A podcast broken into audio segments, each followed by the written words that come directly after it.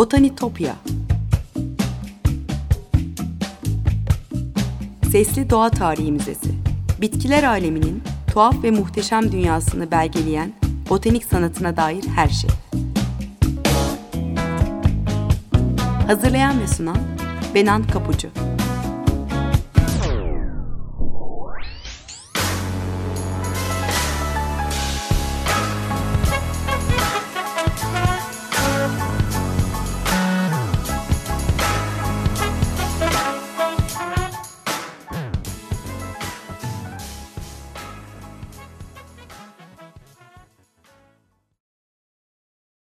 Merhaba sevgili Açık Radyo dinleyicileri.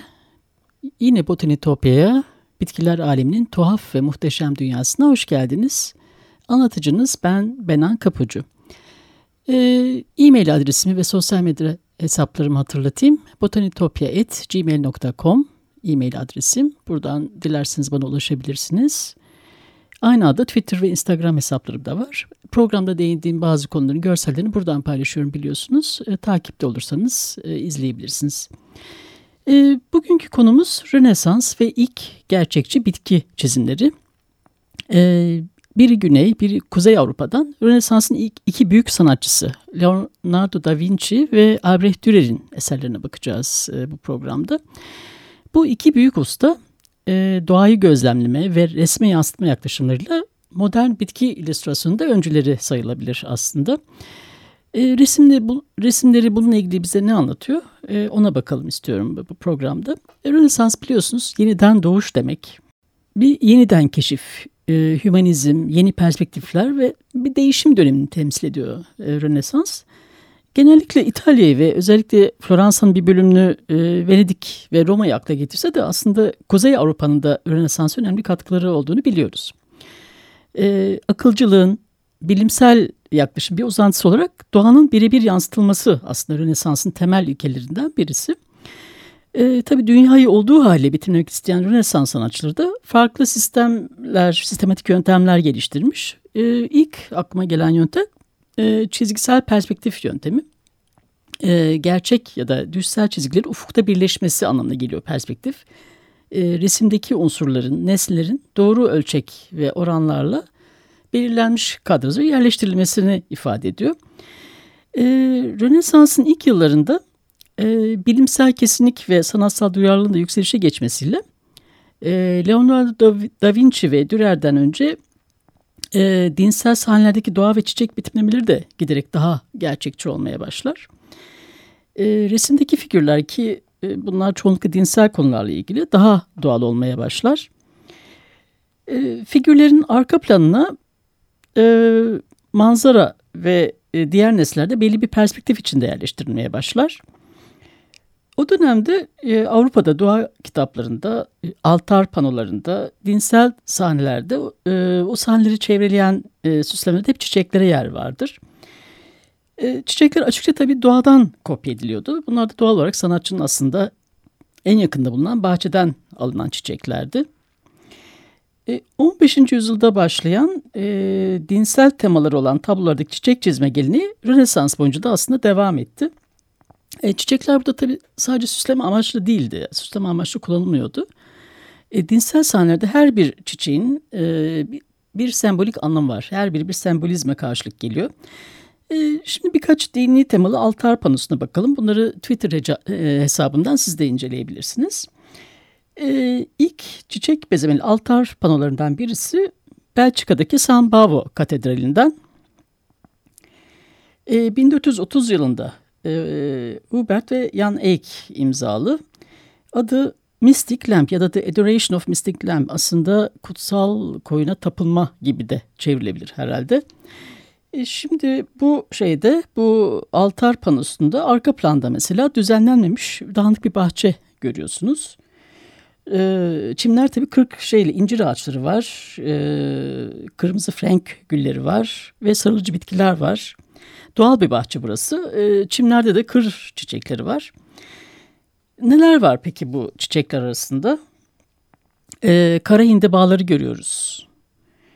E, papatyalar var. Yabani çilekler var. Çayır köpük otları. Mührü Süleymanlar. anemonlar, çoban gülleri ve rana nakıllar var bahçede. Bunlar resmedilmiş.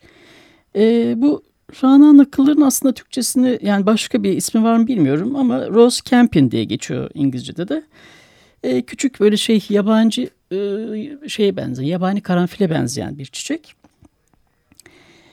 E, bu şey altar panosu İncil'den tabii ki misalleri içeren 18 ayrı panelden oluşuyor. E, arka planda da o resmin arka planda katedralin yükseldiğini görüyorsunuz.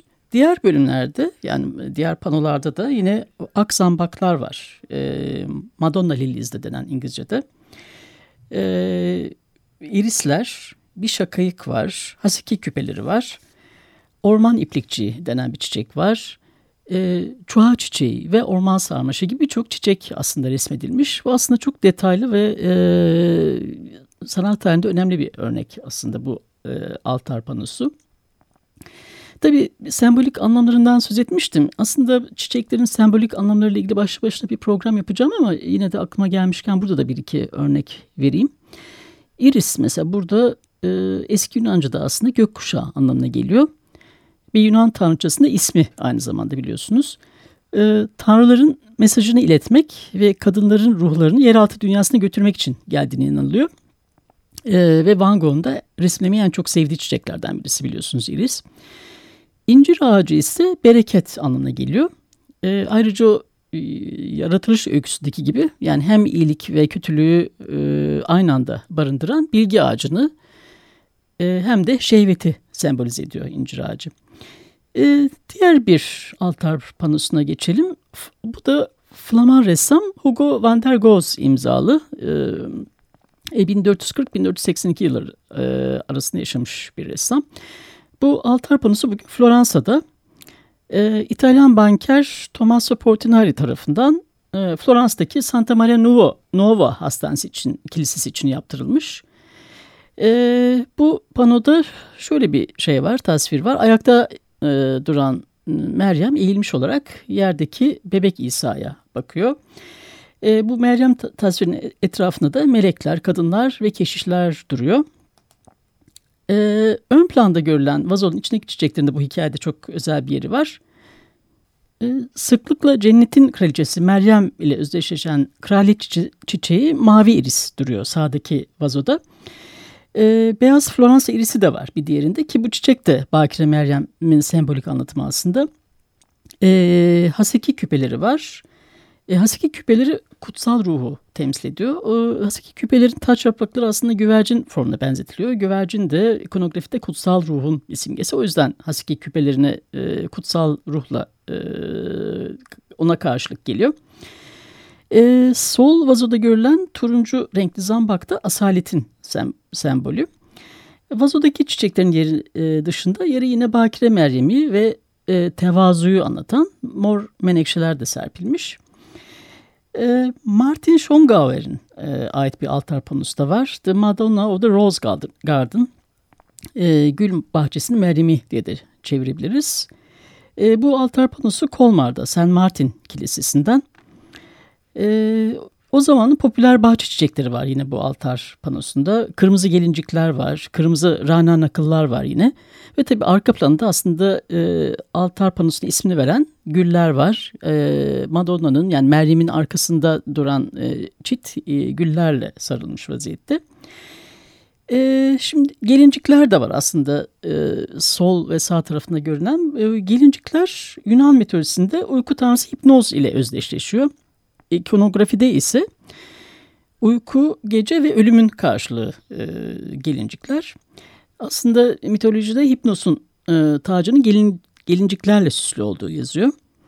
E, Passion of Christ diye bir anlamda var. Yani İsa'nın tutkusu. Yani Hristiyan inancına göre de öyle bir sembolü var. Aslında bu e, doğa ve onun sembolleriyle ilgili bilgileri e, Getty Publications'dan çıkan Nature and Its Symbols kitabını rehber olarak edinerek size aktarmaya çalışıyorum. Şimdi bir e, başka altar panosuna bakalım. Bu da National Gallery'de e, yer alıyor. Yaklaşık 1500 lira tarihlenen bir altar panosu. E, muhtemelen Fransa'dan alınmış. E, Fransa kralı ve psikopos bu sahnede dişi geyiği kucaklayan Sencil'in önünde diz çökmüş vaziyette. Bu sahnede geyiği ateş etmek isterken Aziz'i yaralamıştır kraliyet ailesinden biri. O, o temayı işlemişler. E, bu resimdeki çiçekler de son derece gerçeğe yakın. Sağ tarafta sığır kuyruğu otu gerçekten çok e, gerçeğe yakın ve e, bütün detayları verilmiş. Yani çiçeğinden tomurcuğuna son derece detaylı. Diğer çiçekler de öyle. E, kırlangıç otları var, irisler var, ebegümeciler var ve yabani güller de var arka planda. Bunlar kolaylıkla ayırt edilebiliyor ve tabii hangi çiçek olduğu rahatlıkla anlaşılabiliyor. E, ölçekliliği oranlarıyla e, detayları da son derece gerçeğe yakın. Bu anlamda önemli aslında. E, 15. yüzyılda ve de 16. yüzyılın başında yapılmış süslemeli el yazmaları da, dua kitapları da aslında o dönemde Kuzey Avrupa'da yetişen çiçeklerle ilgili çok fikir veriyor bize. E, çiçek süslemeleri bordürlerinde e, bol bol yabani güller görüyoruz. Unutma beni çiçekleri görüyoruz. Yavşan otları var. E, kimi sayfalarda da irisler, hercai menekşeler ve tür türlü böcekler resmediliyor. E, bu dönemin il, en ilginç çiçek çizim albümünden birisi Fransız sanatçı Jacques Lemoyne'a ait. E, albümdeki çizimlerinden bir kısmı British Museum'da, bir kısmı da Victoria Albert Müzesi'nde e, e, korunuyor.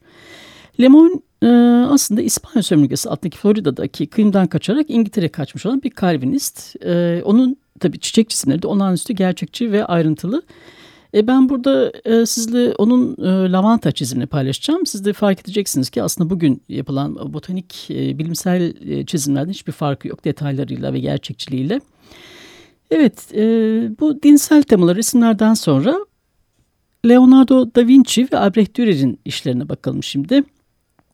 E, Leonardo da Vinci biliyorsunuz 1452'de e, Florans yakınlarında bir kasabada doğmuş e, ressam ve heykeltıraş Verrocchio'nun çırağı olmuş. E, bilinen en eski işlerinden birisi de The Annunciation, Müjde. Yani 1472 ve 73 yıllar arasında yaptığı bir iş. Şu anda Florans'taki Uffizi Galeri'de sergileniyor. E, bu sahnede Cebrail e, çiçeklerle dolu bir çime diz çökmüş vaziyette ellerini kaldırarak Meryem'e Tanrı'nın bir mesajını iletiyor. E, önemli bir sahne. Arka planda hemen bu sahnenin de başrolünde bir beyaz zambak görülüyor. Beyaz zambak aslında bütün de şeylerde dinli temalarda tekrarlandığı gibi e, Meryem'in saflığını, e, onun e, masumiyetini sembolize eden bir çiçek. E, aynı zamanda tabii sadece beyaz zambak Bakire Meryem. Hem kırmızı hem beyaz güllerle de özdeşleştiriliyor.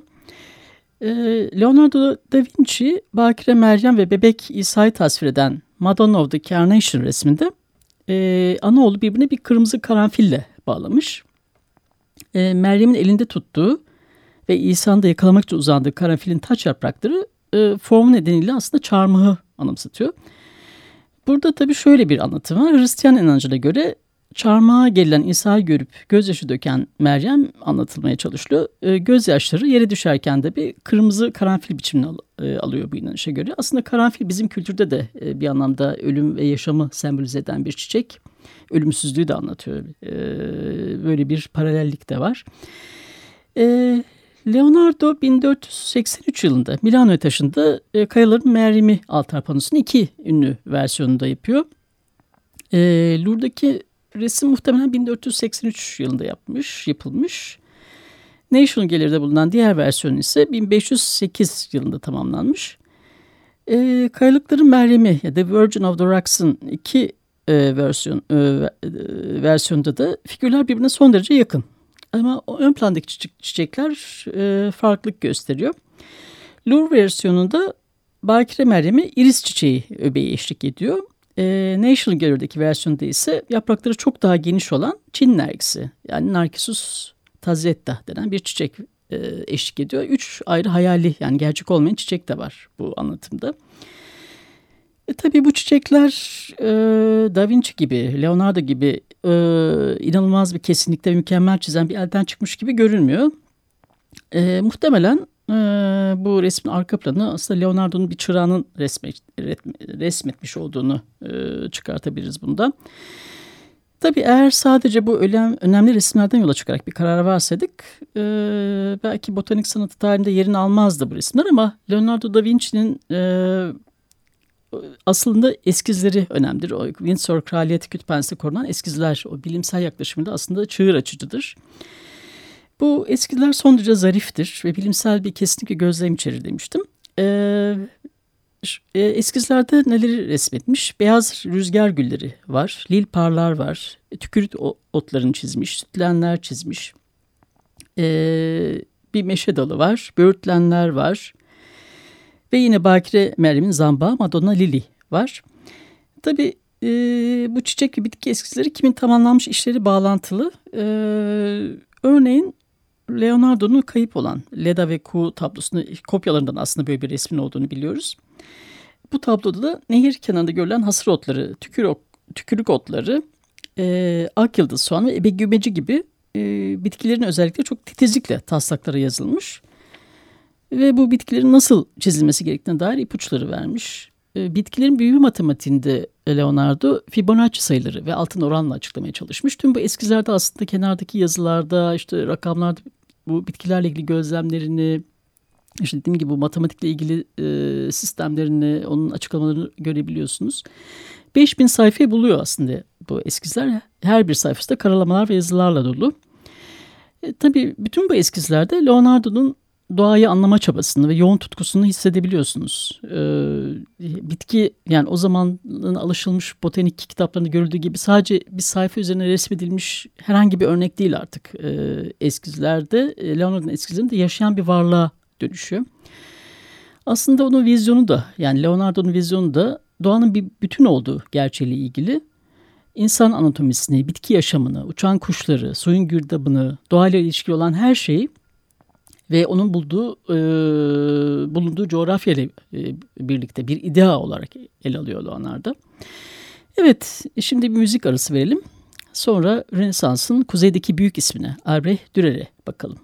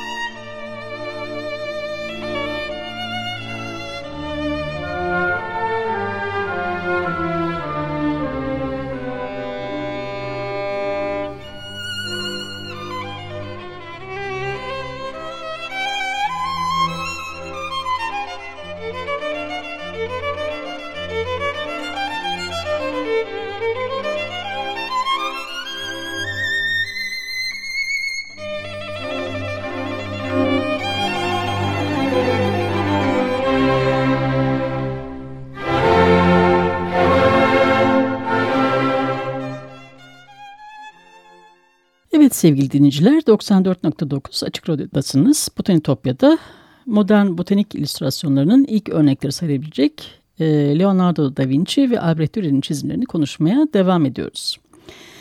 Evet, Leonardo da Vinci nasıl Güney Avrupa'nın en ünlü Rönesans ressamı ise Albrecht Dürer de onun kuzeydeki karşılığı sayılabilir. E, Dürer 1571 yılında Nürnberg'de doğmuş. E, babası da büyük babası da aslında bir kuyum ustası. E, Dürer'in de ilk tutkusu aslında kuyumcu olmakmış ama babası onu 15 yaşında bir ahşap baskı ustası olanın yanına gönderi yetişmesi için. E, 1590 yılında çıraklık dönemi bittikten sonra da işte Giovanni Bellini, Jacopo Licozzi gibi birçok ustayla e, çalışmış. Luxemburg'da, Hollanda'da çalışmış. E, sonra dönerek 1495 yılında kendi atölyesini kurmuş. Ve silografi yani ağaç baskı üretimine adamış kendini. E, bakır oymanın o iğneyle ilk kazıma e, baskı resimlerini de aslında o e, gerçekleştirmiş. E, Dürer'in ahşap baskı tekniği yaptığı en ünlü işlerinden birisi aslında Mahşer'in dört atlısı. Onun da oldu. Apokalips yani Mahşer serisi. E, bu seri Dürer'e çok büyük bir ün kazandırmış o dönemde ve ona tabii ki bu kazandığı ün seyahat etme fırsatı verecek işler almasını da sağlamış. E, bu seyahatler sırasında Dürer sürekli çizer ve gözlem gücünü de keskinleştirir. E, gözlemlerini biriktirdiklerini daha sonra resimlerinde kullanacağı e, zengin bir görsel kaynak olarak e, bir araya getirir. E, bu e, tabii bu Dürer'in bu doğa araştırmaları yani herhangi bir Orta Çağ resim atölyesinde olan o örnek toplama kitabı alışkanlığı çok daha farklı bir yerde duruyor. Dürer'in eskizleri çok daha ayrıntılı ve deyim yerindeyse çok daha canlı aslında. Ee, bu İtalyan Rönesans sanatının e, gerçekçi doğa gözlemine çok etkilenmiş Dürer. E, kendi resimlerinde de bu detaycı gerçekliğe yönelmiş. Özellikle Leonardo'nun hareket üzerine çalışmalarını etüt etmiş ve bu figürlerin anlık hareketlerini resimlerine yansıtmaya çalışmış. Tabii aslında ironik bir durum. Onu da bu arada söylemeliyim. Onun ünlü gergedan gravürü aslında gördüğü, gözlemlediği bir e, hayvandan aksine e, gerçek yaşamdan alınmış bir figür değil. E, Dürer'in ilk dönemlerine ait işlerinden olan Saint Jerome in the Wilderness'ta bugün e, Londra'daki National Gallery'de sergileniyor. E, bu resimde de otlar, çoban çantası otları ve çiçekli çimler detaylı olarak, gerçeğe yakın olarak çizilmiş. En ünlü Slubay resminden birisi. Son derece gerçekçi. The Great Piece of Turf. Bunu da herhalde e, çayırın büyük bir parçası gibi e, tercüme edebiliriz. Bu 1503 yılına tarihleniyor. E, bu iki resimde de bahsettiğim iki resimde de Dürer kendi mottosunu uyguluyor. E, şöyle diyor Dürer. E, doğayı özenle çalışın. Bırakın doğa size yol göstersin ve ondan hiçbir zaman ayrı düşmeyin her zaman daha iyi yapabileceğinizin farkında olun. Çünkü gerçekte sanat doğanın içindedir. Onu çekip çıkaran ona sahip olur der Dürer. E, o bir çayır parçasının çizdiği e, The Great Piece of Turf resminde de neredeyse aslında son derece yeri yakındır bakış açısı. Yani neredeyse toprakta bir solucanın durduğu yerden bakmış Dürer çayıra. E, burada aslında doğayı, çiçekleri e, habitatla yani tekil varlıklar olarak değil de e, çiçeklerin bir yere geliş biçimleriyle, o habitatıyla ilgilenmiş e, ve bunu son derece gerçekçi bir şekilde resmetmiş. E, tabii bu e, resmi Dürer'in irisleri, işte Hristiyan ikonografisindeki beyaz zambaklar gibi ünlü bitki çalışmalarından farklı aslında. Bir de ejderha kanı ağacı var. E, bu çalışması son derece sıra dışı bir yerde. Çayırdaki tüm çiçekler ve otlar tek tek ayırt edilebiliyor. Ve tabii ki o dönemde, o zamanda bulunduğu yerdeki doğa parçası ile ilgili çok önemli ipuçları verebiliyor bize. İster yol kenarındaki sıradan otlar olsun, ister Meryem ve bebek İsa tablosunda o anne ve bebek arasındaki o sevgi olsun. Dürer'in bütün işlerinde doğanın gerçekliğini anlamaya, anlatmaya olan tutkusunu görebiliyoruz. Gerçekten de geleneksel temaları o bulunduğu zamanı bilimsel bir duyarlılıkla gözlemlemiş ve doğal ortamı olanca gerçekliğiyle yansıtarak işlemiştir. Ee, salkım otları var bu e, resimde. Küçük çayır düğmeleri var. E, çiçekleri henüz açılmamış kara hindibalar, papatyalar. E, sanki bir bulutlu bir gündeymiş gibi yalın bir arka plan kullanılarak çizilmiş. E, diğer çiçek çalışmaları arasında aslında şakayıkları çalışmış Dürer. Hasiki küpeleri, çayırın yaprakları, düğün çiçekleri var. E, Iris germanica çiçeğinin büyükçe bir betimlemesinde ise bugün National Gallery'de bulunan e, Dürer'in atölyesine ait bir resim olarak kataloglanan e, The Madonna with the Iris tablosunda çalışmış. Son derece detaylı olarak çalışmış bir üzüm asması da var. Ve e, bu resimde e, pembe şakayık da tamamlamış ayrıca bu temayı. E, Dürer'in bitkiler ve hayvanlarla ilgili çizimleri Leonardo'nun aynı dönemde yaptığı çalışmaları eşler aslında. Sadece aralarında yaklaşım açısından bir fark var. E, iki usta da benzer bitkilerle çalışmış olmasına karşın Leonardo doğanın her ayrımını temel bir bütünlük içinde anlamaya çalışıyor. Dürer ise doğayı gördüğü gibi betimleyerek hayvanlara, bitkilere, otlara ve manzaralara odaklanıyor. E, kullandıkları tekniklerde de farklar var. E, Leonardo tebeşirle e, çalışırken Dürer doğa çiziminde genellikle resme çok canlıymış gibi bir nitelik veren ve duyarlılık katan sulu boya tekniğini tercih etmiş. E, tabii oransal ve perspektif araştırmaları Dürer e, İtalyan Rönesansı'na ait fikirleri de yaşadığı e, Nürnberg'e ve tabii Alp dağlarının ötesine de yaymış oluyor. E, Dürer'in çiçek resimleri belki az sayıda ama e, kendisinden sonra gelecek çıraklar için son derece ilham verici resimler. E, 1628 yılında ölümüne dek ölümünün son yıllarında az sayıda resim yapmış Dürer ve arkadaşlarının portrelerini yapmayı tercih etmiş. Tabii bu arada e, matematik, geometri, perspektif temelli geliştirdiği teoriler üzerinde araştırmaları ağırlık vermiş. Evet sevgili Açık Radyo dinleyicileri, Botanitopya'daki keşif yolculuğumuz bu hafta da buraya kadar. E, beni dinlediğiniz için teşekkür ederim. botanitopya.gmail.com mail adresinden e, aynı adlı Twitter ve Instagram hesaplarından bana ulaşabilir. Yorumlarınızı ve katkılarınızı paylaşabilirsiniz. Bir daha görüşmek üzere sevgiyle ve doğayla kalın.